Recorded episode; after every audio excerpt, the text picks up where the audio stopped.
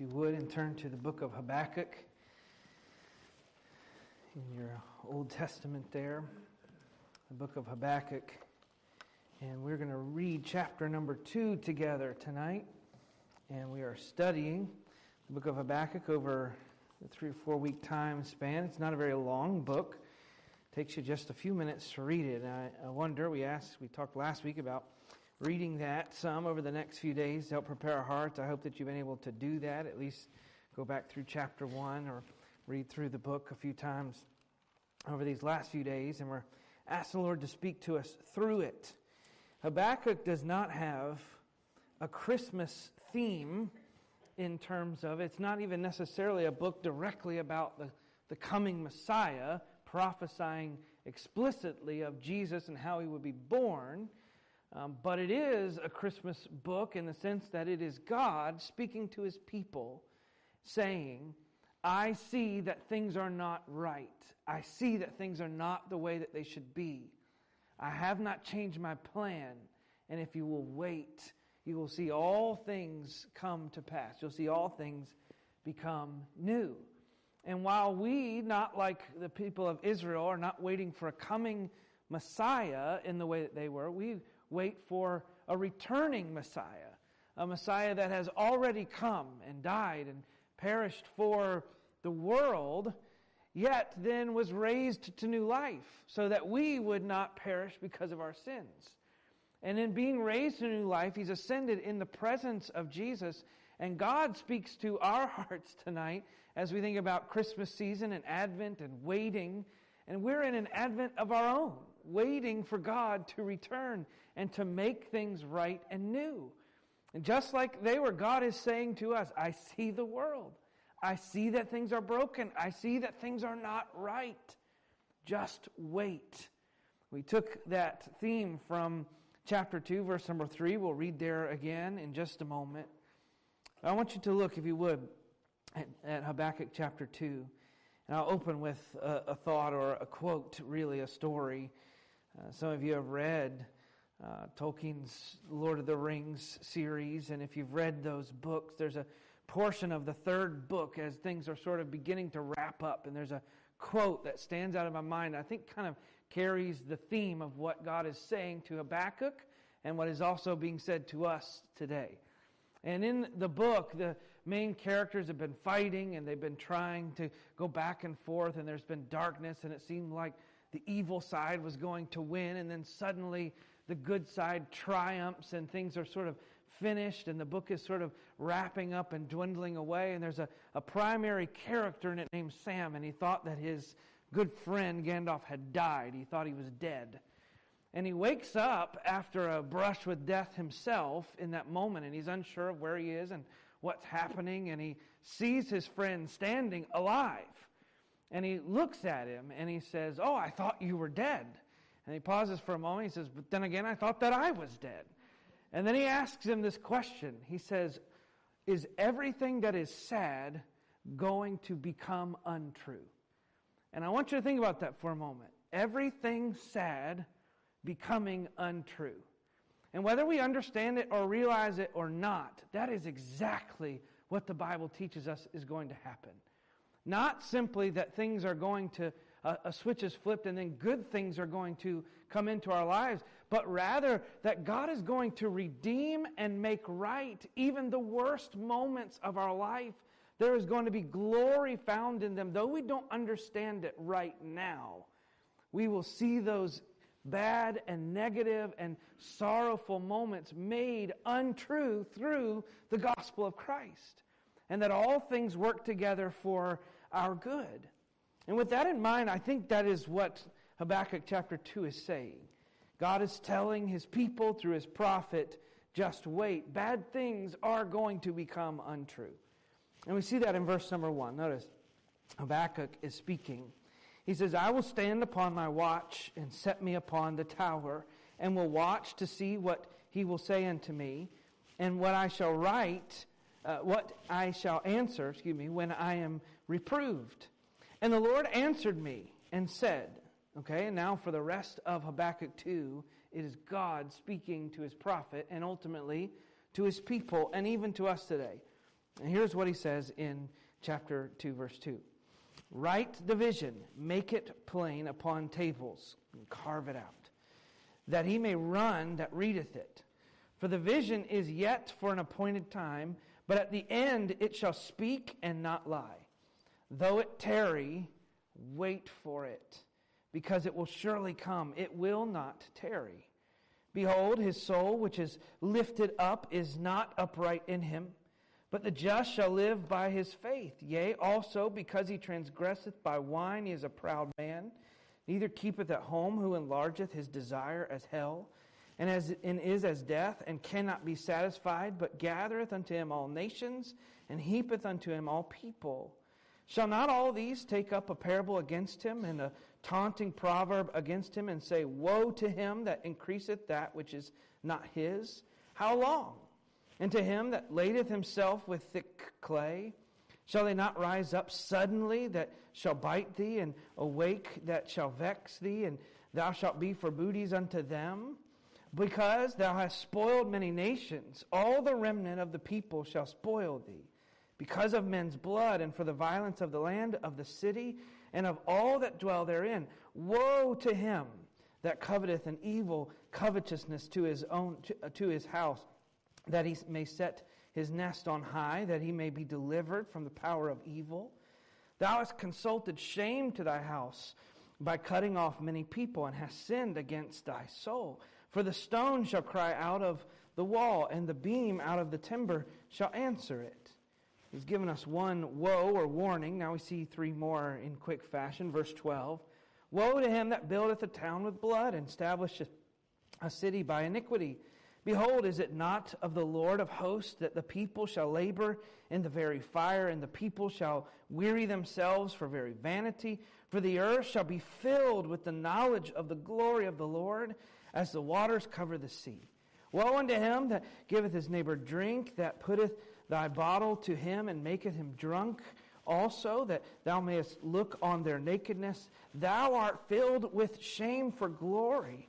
Drink thou also, and let thy foreskin be uncovered. The cup of the Lord's right hand shall be turned unto thee, and shameful spewing shall be on thy glory. For the violence of Lebanon shall cover thee, and the spoil of beast which uh, made them afraid because of men's blood, and for the violence of the land and of the city, and of all that dwelleth therein. What profiteth the graven image that the maker thereof hath graven it? The molten image and the teacher of lies, that the maker of his work trusteth therein to make dumb idols? Woe unto him that saith unto to the wood, Awake! To the dumb stone, Arise! It shall teach. Behold, it is laid over with gold and silver and there is no breath at all in the midst of it. But the Lord is in his holy temple. Let all the earth keep silence before him. Let's ask the Lord to help us to see the hope and the glory. This is his word to us. And let's not be lost in it tonight, but let's seek his truth. Father, thank you for this word, and may you teach us from it. We trust you for these next moments in our spirit and in our lives. Make your spirit evident to us. And we pray this by the power of your Son's name, Jesus. Amen. I want you to look back, if you would, at the chapter. We won't read it all again tonight. That is a mouthful, is it not? And again, kind of a midweek in December, reading what feels like judgment and darkness and doom. But in actuality, this is God telling his prophet and his people, I am still in control. I am watching and alert, far more than even you are, and I will make everything right and new. And we see that last week we looked at Habakkuk 1, which begins with Habakkuk's cry to the Lord. The prophet starts out by saying, How long do I have to cry out that you're not going to hear me? And why is it that you're making me see all this evil around me from my own people, from your own people? And he cries out to the Lord and he asks those two questions How long and why is this happening?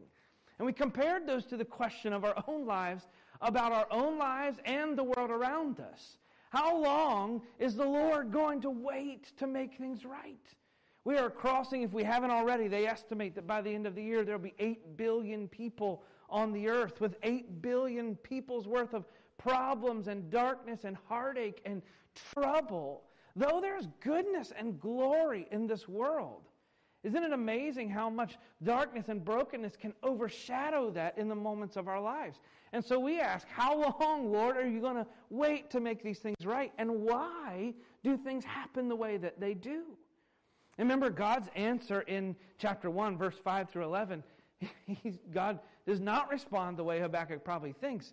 God says, Yes, I've seen the issues, I've seen the wickedness, and I'm going to judge my people's wickedness by raising up an even more wicked nation that is going to bring judgment and justice on my people, hopefully, so that their hearts will turn again to me.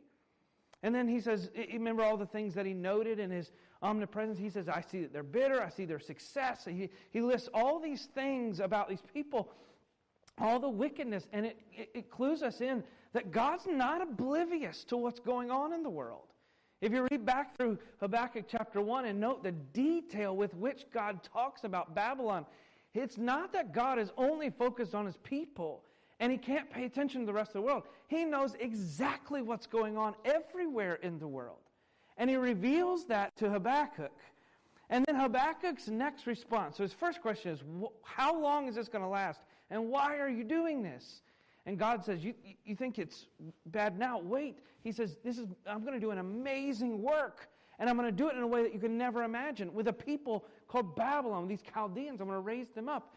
And remember Habakkuk's response in that last five verses or so of chapter 1?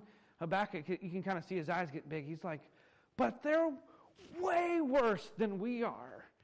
And Habakkuk brings this point up to God, not as though he thinks maybe that God has forgotten, but it's like he hears God say how bad Babylon is. And he's like, Yeah, but God, they're even worse than you think that they are. And he says, How is it that you're going to judge one nation that is sinning, but you're going to judge us with an even more sinful nation? And then he says the answer to that, or excuse me, his, he prepares for the answer to that in verse number one. I want to look at that very quickly Habakkuk's attitude toward God's answer. Because don't we ask those same questions? God, how long, how long am I going to have to deal with this? Why has this been introduced into my life? Why? And it could be what you have heard on the news, it could be what you have read, it could be in your community, it could be at your job, in your house, in your family, in your physical life. And we ask God, how long and why are things happening the way that they are? But then notice Habakkuk's attitude. Habakkuk has just pointed out how wicked the Babylonians really are. He asks if God is going to let this injustice seemingly just continue forever. That's the last thing he asks in the, the last verse of chapter 1. But then notice this Habakkuk displays the proper posture in waiting, and he, and he implies his silence here in verse number 1 of chapter 2. Notice the words, notice the verbs that he, that he uses. I will stand and set and watch. That's the three verbs he uses. And he kind of gives the idea of standing watch, like a guard on a tower. The word there is the rock, the fortress. I will stand here. N- not, I'm going to just go sleep until you're ready to change. I'm going to go just piddle paddle around. I'm going to fall into despair until you're ready to show me what's going on. He says, God, I have complained and I've poured out my heart to you. And now silently, I will listen. I will watch. And, and notice he uses the term for a watchman. He knows he still has responsibility in life. And it is okay. And we said this past week that Jesus sort of, when his, when his disciples asked questions, that was one of the main differences between all of Jesus' disciples and the multitudes that followed but rejected him, is that the disciples were willing to ask him. They were willing to seek him out. And Jesus always rewarded their interest and their seeking and their chasing after him. And so Habakkuk says, I, God, I, am going to pour out my heart to you, and now I'm going to listen. And then notice, not just the posture is right, but notice his perspective is also right. He says, When I am reproved, notice at the end, he says, See what he will say. I will watch to see what he will say to me. Now, notice this phrase, and what I shall answer, he says, I'll, I'll consider how to speak to God. Notice, when I am reproved. What is Habakkuk assuming here? He is assuming that God is right. He's assuming that God has it under control. He is not saying, God, you have messed up. unless you can somehow convince me otherwise. He says, God, I know you're in control, but this is what I see. Correct me. Make me understand what you understand. Make me see what you see. And Habakkuk has the right posture in that he's humble before the Lord. God, I'm going to listen. But he also has the right heart before the Lord because he says, I understand I'm sinful and I am fallible and I am weak and you are strong, mighty, holy, and you know all things. So, God, I'm going to sit here and wait for you and you can correct me. I know I'm wrong about this because all I see is evil overcoming. So, God, show me your way and your will and your word. I gave you a quote there by F.B. Meyer, a good challenge for us tonight. He says, How often do God's answers come and find us gone? We have waited for a while. We asked the Lord a question. And then, thinking there's no answer, we have gone our way. But as we have turned the first corner, the post has come in. God's ships touch our wharves, but there's no one to unload them is it is not enough to direct your prayer to God, but we must look up and look out until He gives that blessing on our heads. And He says, Habakkuk says, I'm going to stand here, I'm going to wait, I'm going to pour out my heart to you, and, but I'm not going to be distracted. I'm not going to turn away. I'm not going to say, God, I'm, I'm going to just send this to you, and if you ever change your mind, you can come let me know. He says, God, He is begging God for clarity and for His mind. And notice the mercy of God. He says, God, I don't understand what you're doing, but I know that you are right in all things, so please speak and correct me. Notice this. Sometimes we don't view God rightly because we don't want to, or we don't think that we need correction for our thoughts. Have you ever wondered that about your own life, about your own family, about your own circumstance, about the darkness of the world that is going on around you, about the confusion of someone else's life, a neighbor or a friend, a family, someone that you've been pouring into, and you can't understand what and how God is working in that circumstance. And we don't want to change our mind about it. We think we've got it all figured out, and we look through God's Word trying to figure out where He agrees with us. That is not how this relationship works. Habakkuk stands back and says, God, correct me. And sometimes we say, why will not God not answer me? One, sometimes, as we said last week, because we're not listening, because we're not actively seeking Him. And then sometimes because we've already convinced ourselves in our mind that what we think is right. That we think that God's got to fix this, God's got to do something different for it to actually work. And God may be trying to do something completely aside from what's in our mind. We're, he is not the one that needs to fix course, but rather our minds need to follow and fall in line with His sovereignty. And then notice God's attitude in His answer. In verse number two, He gives us this He says, The Lord answered me and said, Write the vision, make it plain upon the tables, that he may run that readeth it. I love this phrase. He, he, he tells us that, that his plan doesn't change, but notice how he starts it. He says, Write it in stone. What is something about writing something in stone? you generally can't change it. It, it. it, can't be fixed. It can't be altered. And so when God says, I perfectly carve my will out into your life and into this world, and if you will trust me, you will see. And notice, I love this phrase. He says, that he may run that readeth it. Now, when you first read that phrase, what I pictured in my mind, I'll be honest, first thing I read it was like, somebody's going to read God's prophecy and they're going to run away. like that's what I picture is like the big bad wolf that comes and he speaks to the three little pigs in the rough, gruff voice, and so they all run in fear. That's not what he's saying. The word where it says that, that he may run, it gives the idea of advancing, that he might make it.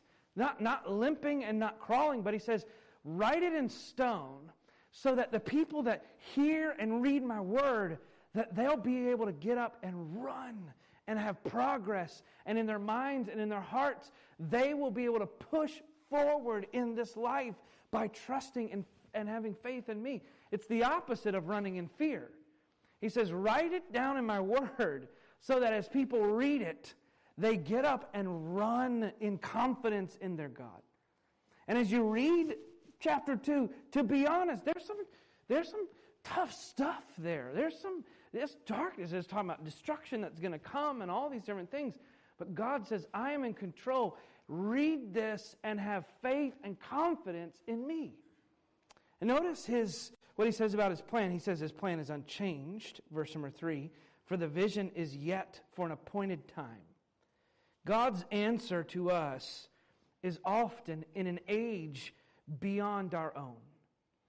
I say, how do you know this? There is, in all likelihood, when, Babel, when the words of chapter 2 come true, physically first to Babylon, when they happen, Habakkuk's dead. He's gone. It's going to be, even if, even if the ransack of Jerusalem happened the next day, it's going to be 70 years before Israel is ever set free. So the truth is, God is speaking a word of hope to Habakkuk for, for years and a generation beyond his own. And sometimes in our own lives, we want God's evidence for now, but often God's promise is for the future. It's for our future of eternity, it's for our future of others, it's for what He has in His eternal plan. Faith is the evidence of things what? Not seen. The things that, don't, that aren't right in front of you. And so he says it's for an appointed time. It hasn't changed. It is true, but notice it says, but at the end it shall speak and not lie. I love that phrase. He's saying God's word and God's promise are always true. And I want you to notice this. He uses, in our Bible tonight in English, there it says, it uses the word tarry twice. Notice it says, though it tarry. Uh, let's take out the little middle phrase. We're going to come back to that in a moment. Though it tarry, notice the last phrase, it will not tarry. Is God contradicting himself? Those two words are actually two different words. You see that there in your notes. The first is maha and the second is akar. One means to linger, the very first one. So read it that way. Though it linger, and then the second one means to, to kind of lag behind and be late. Notice what he says about his promise. Here's what God says Though it's lingering, it won't be late. Though my promise in your mind and by your view of time has been delayed, it is not behind. It is perfectly in God's timing. And notice God what God desires from us. He says, I haven't changed my plan. It is true. It's perfect in its timing. And here's what I ask for you. Notice this phrase. Wait for it. He wants patient faith from us, a relentless desire. The word wait there means it's not like you waiting in the waiting room at the doctor and dreading when they call your name to come back and you're waiting impatiently. The word wait is sort of like your kids are waiting for Christmas morning. You men are waiting for Christmas dinner. You know, whatever it may be. The word wait there means to long for. He's saying, long for this, want it, and wait for it. See, Israel, God's people, they had this bad habit of wanting things that God never promised and wanting things that God did not want for them. Remember, Jesus comes and they keep asking him over and over and over, when are you going to set up a kingdom? When are you going to like make, give us food and, and, and drive out Rome? When are you going to do all that? Jesus dies and raises from the dead. And in Acts, they ask him again, so now are you going to do all those things that we thought? Why? Because they're claiming a promise that God never made and they're wanting something for their lives that God didn't indicate or, or design for their lives. And so he says, patiently wait and long for my plan, not for your own. And boy, is that difficult, is it not? And we sit here tonight, we read a prayer list a, a few moments ago, and there are people that are physically ill or struggling. There has been death even within our own church congregation this week. And there's some with the outlook toward that in their own family. And more even beyond that. And we, we ask the Lord, why? How long? I can't, I can't do this. God, why? And, and our hearts are burdened. And God continually says, we have a short term vision. We want God to fix it now. And we rarely long for what God has promised what God promised Israel was very different than what they wanted. And let me ask us tonight what we want is often very different than what God has told us to long for. Like God wants us to long for eternity. He's put eternity in our hearts. We're made to be forever beings, to live in His presence, to live in His favorable mercy and grace for all of eternity with joy, resplendent, satisfied in Him. How in the world do we not long for that? And I don't say it rebuking like I've got it out and you haven't. I go, th- there's some days where it snaps into my mind and I think, I am running like a gerbil. I don't know why gerbil would be in a hamster wheel, but like a gerbil in a hamster wheel. He broke into the hamster's house and got on his wheel, I guess. But I'm running this rat race of life wanting cheap stuff. Like I just want good health and I want no problems and I want no financial issues and I want stuff to be taken care of. And God is saying you can long for something so much better. You can pray for it. And notice then what God answers. He says, first, I'm going to address your question, Habakkuk. He says, Now, my, my plan hasn't changed, so I shouldn't have to repeat this to you, but, but I'm going to I'm going to tell you.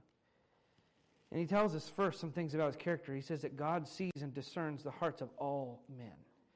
Verse number four Behold, his soul which is lifted up. What is being lifted up? It's pride. Behold, the prideful person. He says God looks in and realizes that he is not right, he's not upright in him. He's saying God sees the proud person and realizes that what is going on inside is not always what is displayed outside. In fact, God sees the sin of all men's heart. He's speaking to Israel and he's also speaking to Babylon both. And he says, Pride has been lifted up in your heart. And I see that. And that you are not right. Notice, the soul of the proud is not right inside. God sees the pride of unbelievers, He sees the pride of our world. And then notice the end of verse 4 But the just shall live by his faith. Does that sound familiar? Should. That phrase is all over Scripture. We won't turn there for time's sake tonight. Romans chapter 1, verse 17. The just shall live by faith. Where is that told to us? In a chapter of Romans that is beginning to introduce to us how we can be justified, how we can be made right. And what does it say in that chapter? The just shall live by faith. Galatians chapter 3, verse 11. In the middle of, uh, of Paul's discourse about Christian living, how should we live? And in Galatians 3, verse 11, here's what he says The just shall live by faith. Then you go to Hebrews chapter 10, verse number 38, where it's speaking about, we all know Hebrews 10 is talking about what? It's talking about faith. And he says, How shall we live? And it says in verse 38, The just shall live by faith. You see that in Romans 1? It's talking about being justified. How are we justified? When we live by faith. Galatians 3 telling us how to live. How should we live? We should live by faith. Hebrews 10 talking about faith. How should it be applied to our lives? We should live by faith. And he says the difference between the proud person who is broken inside and the justified man is that he lives claiming faith in the Father. Notice, I give you a, a quote there by Martin Luther. You can read it at some point on your own. There's a story that is told of Martin Luther. You know that he was a Catholic man, a, a, monk that at one point he went and traveled to Rome from near where he lived in Germany, and he traveled to Rome. And when he got there, like a lot of things that Rome had done, he did a lot of the touristy things throughout Rome, and he, you know he was all excited as a monk to see all the Roman Catholic stuff and all the things that the church had done, and somewhere there, and God had already been working in his heart, and somewhere there, there was a, supposedly a set of stairs that they had uh, that they had gotten that uh, was from Pilate's judgment hall. Evidently, they had brought it. You know, it, probably not true, like a lot of artifacts, but they had brought the stairs from Pilate's hall, and supposedly those are the stairs that Jesus had climbed. And the Pope had said, if you come, you can get an indulgence if you climb those stairs, but you have to climb them on your knees, and you have to kiss each step as you go up. And the story is told that as Martin Luther climbed those stairs, it hit him somewhere along the way. And you have the quote here that this phrase impacted him in his mind, and it hit him. The just are supposed to live by faith. And this is not faith, this is ignorance. This is my own works. I'm not justified by myself, I'm justified by the mercy and grace of God. And so that's what, that's what the Lord is speaking to Habakkuk. Look, I see the pride of my own people and of the world. And I'm calling you to live by faith. What was that faith? That God would keep his promise. for us in salvation, of course, and then for his promises physically. Notice God describes the proud and their end, and the rest of the chapter we'll just walk through quickly. Notice it says they trust their status and their celebration, their own feelings. In verse 5, it says, He that transgresseth by wine, he is a proud man. It kind of gives the idea of feasting and celebrating, and, and he, he thinks that all things are under his control. Notice middle of verse 5, neither keepeth at home. What does that mean? He doesn't he can't rest. The proud person, he trusts his own status. He cannot rest and find peace. He cannot be satisfied. Notice he gives the description. He says, as is death and cannot be satisfied. But notice how the tone turns in the next few verses. And they, God notes that they succeed and they gain falsely. Verse 6 Shall not all these take up parable against him, taunting proverb against him? Woe to him that increaseth that which is not his. How long? We wonder sometimes, God, don't you see these people profiting not in a good way? By their own pride, by their own sin, taking from others, all sorts of sin to, to build themselves up and succeed. Don't you see that? And God is saying here in chapter 2, I absolutely see it. And they can expect to be punished and held accountable. Verse 7. Shall they not rise up suddenly that shall bite thee? I think this is, I think, uh, I think it's hilarious. It says that they shall rise up suddenly that bite thee. That's sort of a euphemism. They that bite thee. You know that what phrase they would use that for? They would use that phrase for creditors. Let that sink in for a moment. He said, They that bite thee. Everyone would have known. These are the people that have lended you, that, that, that have lent to you. And in this case, he's saying, Those that you have taken from, borrowed from. Now, you view it as you've stolen it and changed who possesses it. God views it as you've taken from something that's not your own, and it will be made right. He says, they, They're going to rise up against thee. It says, notice at the end, it says, And thou shalt be for booties unto them. Now, my mom and my wife are neither one here, so children, you may laugh at that phrase. But what it means, when it says booties, it's meaning like pirate, they take the plunder. He says, You're going to be the plunder. You're going to have things taken back from you because God is in control, even over the wicked. And then God gives these four warnings. And I hope that you'll read back through them for the detail, but we will cover them quickly tonight. Notice the warnings. And this is not just a warning for Babylon. I just want you to look at them before we read them. Here's the three woes or the three warnings. The word woe literally means hark, pay attention, look. And then notice the warnings. He warns about four things greed, violence, deceit, and idolatry. Now, think about it for a moment. He's talking about Babylon. But remember who Babylon's taking over Israel, God's people. What had God pled with Israel? What are some of the things that throughout Israel's history, from the time that they come out of Egypt all the way to the time that Jesus comes, what did God continually plead with them for? Don't be greedy. Don't, don't take what you don't need. Remember the commands as Israel's wandering around the wilderness when they first get into the promised land? Don't be consumed by greed and a need to have what everyone else does. Give us a king. Get, give us more. Give us all the land. That give us all these things. And God warns against greed. And then, ironically, one of the greediest nations that ever was raised up is who conquers them. God had warned his own people about their violence toward each other about their fighting and about their odds toward back and forth from within families and then from within the people. And now one of the most violent nations and empires that ever existed comes in as God's tool of wrath. They had been warned, Israel and their leaders had been warned about deceit right from the very first king. Saul, Saul, did you do what I asked you to do? Of course I did what God said. Then why do I hear sheep? Uh, and then there's deceit over and over and over. And then idolatry. How many times did God say to his people, I, the Lord, am your only God? And now this wicked nation is risen up against him.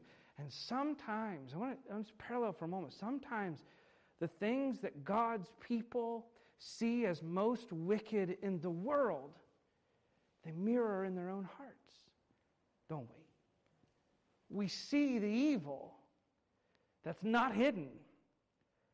And we accuse and we, and we fuss and we fight. And yet sometimes we don't see it in our own hearts, even though the Holy Spirit has tried to tell us that it's there. We see the sin of others, but not the sin of ourselves.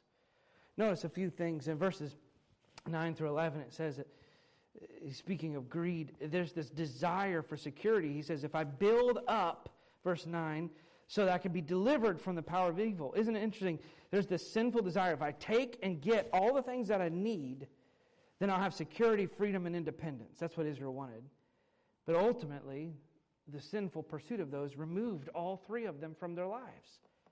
Sometimes we want, we just think, if I could just have this, if I could just have that, if I, and, we, and we trust in things that are not God.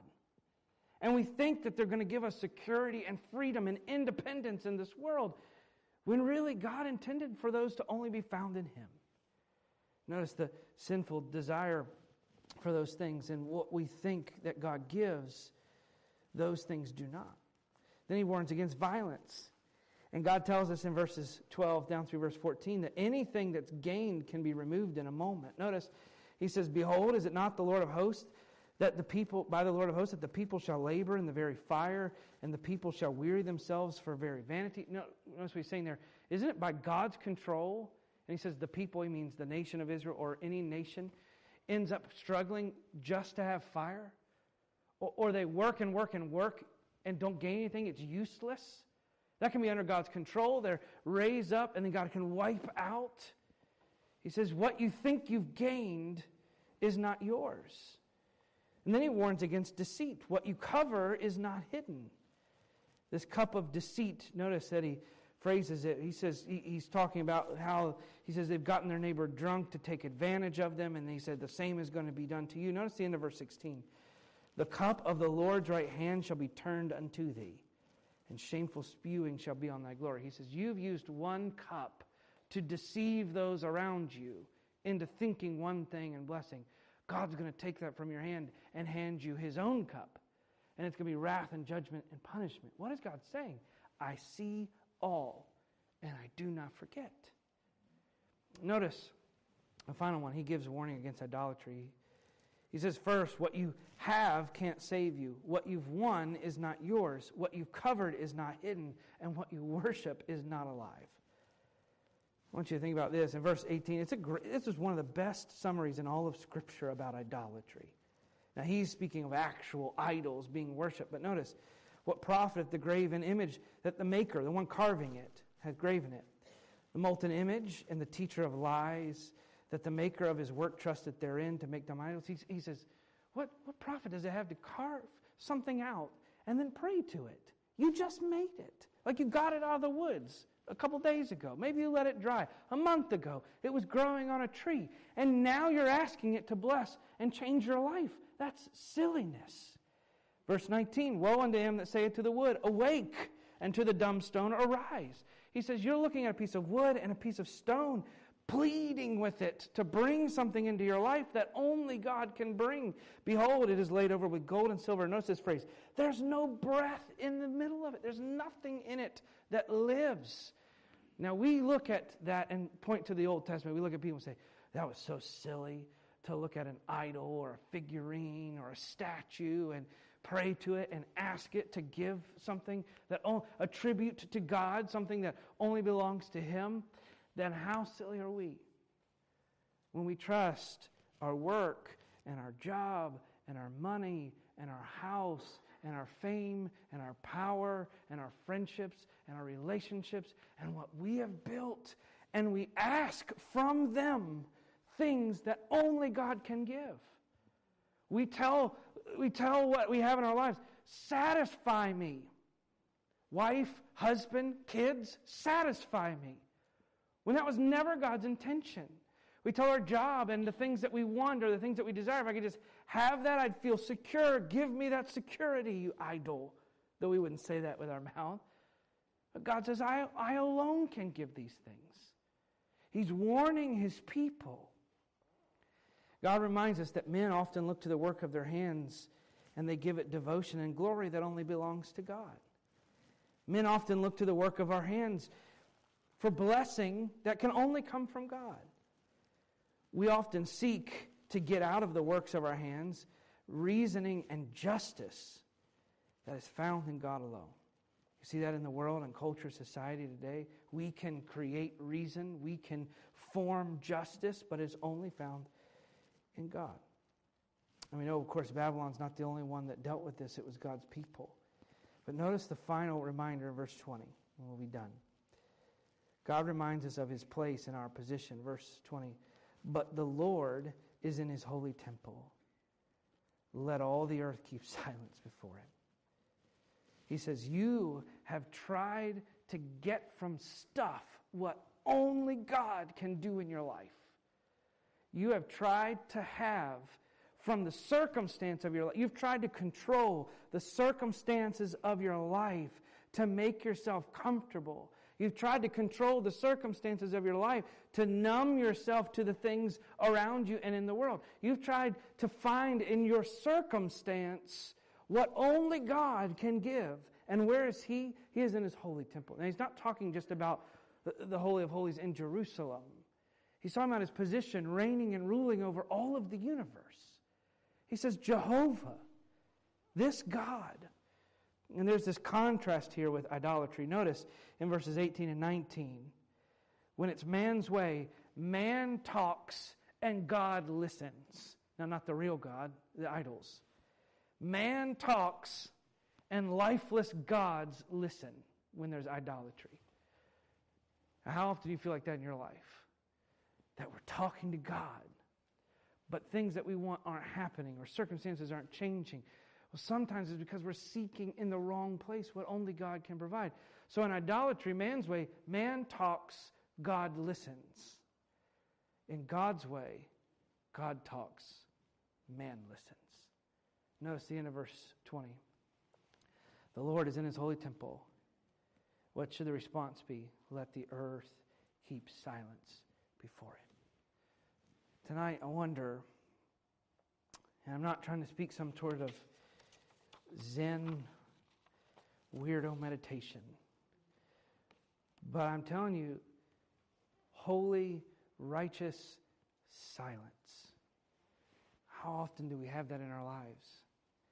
We get up, we do our devotions, we read our Bible, we go to work, we come home, we cook, we maybe piddle with a project, we do something with our kids, we go to bed, and our day was filled doing and talking and praying, even, but not much listening.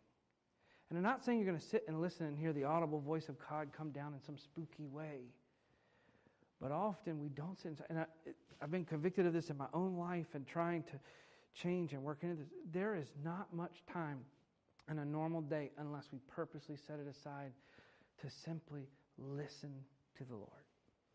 In the quietness of His Word, in the softness of prayer that doesn't always have to be words going up, but can be just the Spirit of God laying and pouring into our hearts. And some of us tonight can ask with Habakkuk, Why haven't you been talking to me? Why have you been doing things the way that you're doing, God? I don't get it. But with the right spirit of Habakkuk, we can listen and say, Now teach me. And when our heart is right before Him, He speaks and He teaches. You see that final quote? It says, Through it all, the point's proven. Habakkuk couldn't understand why God would judge a sinful nation by an even more sinful nation.